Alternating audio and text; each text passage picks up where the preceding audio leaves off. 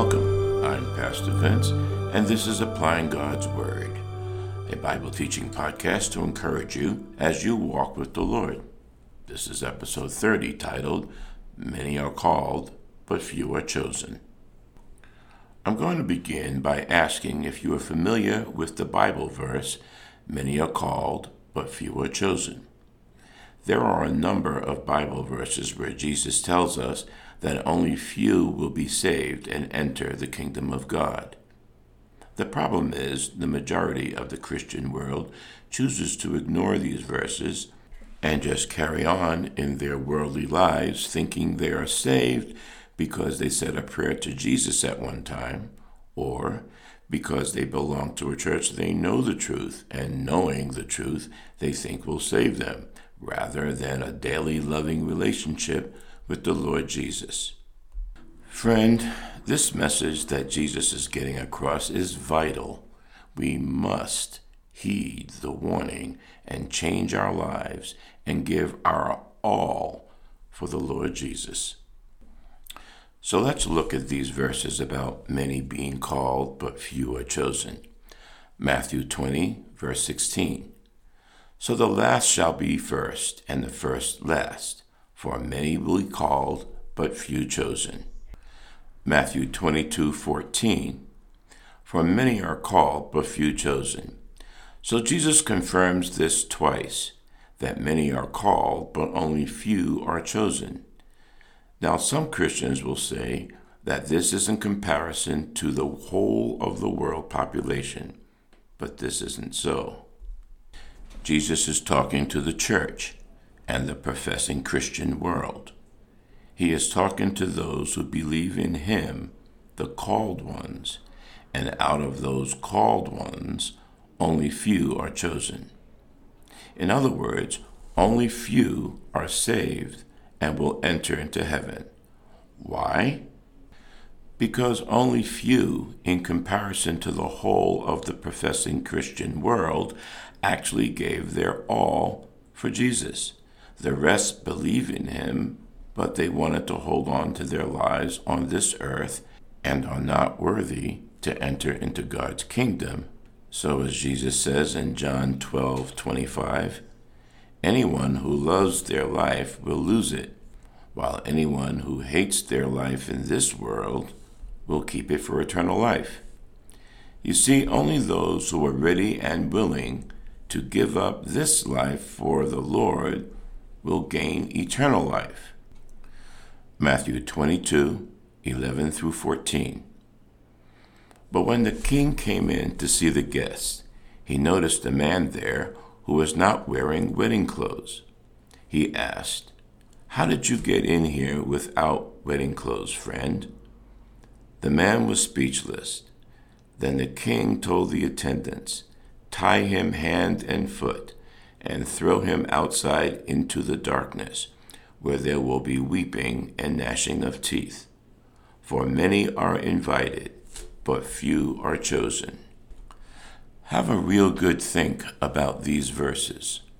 Jesus is telling the parable of the marriage between him and his church. Now, in these verses, we see a man is found that is not welcome. Why? because he has not been clothed in the white garments he needs. He is still in his sinful state.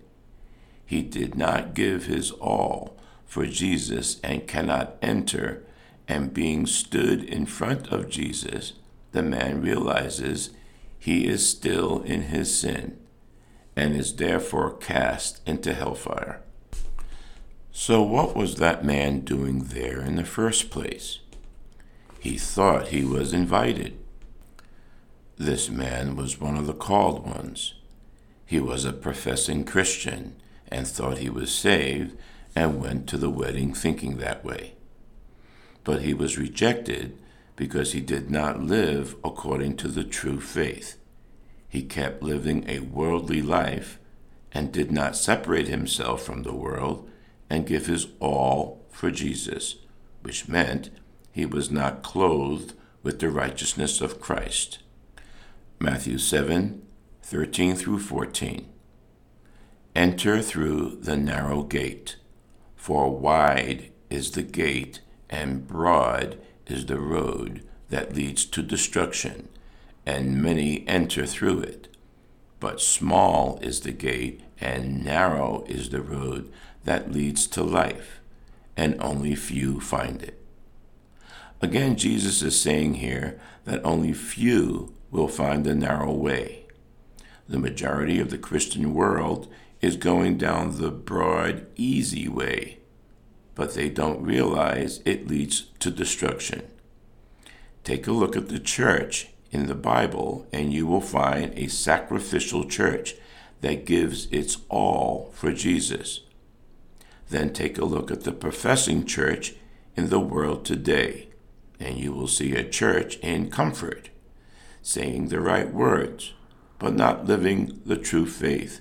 And what did Jesus say in Matthew 15, verse 8? These people honor me with their lips but their hearts are far from me. Luke 13, verse 24. Strive to enter through the narrow door, for many, I tell you, will seek to enter and will not be able. Notice that Jesus says many will seek to enter it, but will not be able to. These are the called ones, those who profess to follow Jesus but their lives show they actually don't. So many think they can just believe in Jesus and then sit back and do nothing. But remember what you just heard in Luke 13:24.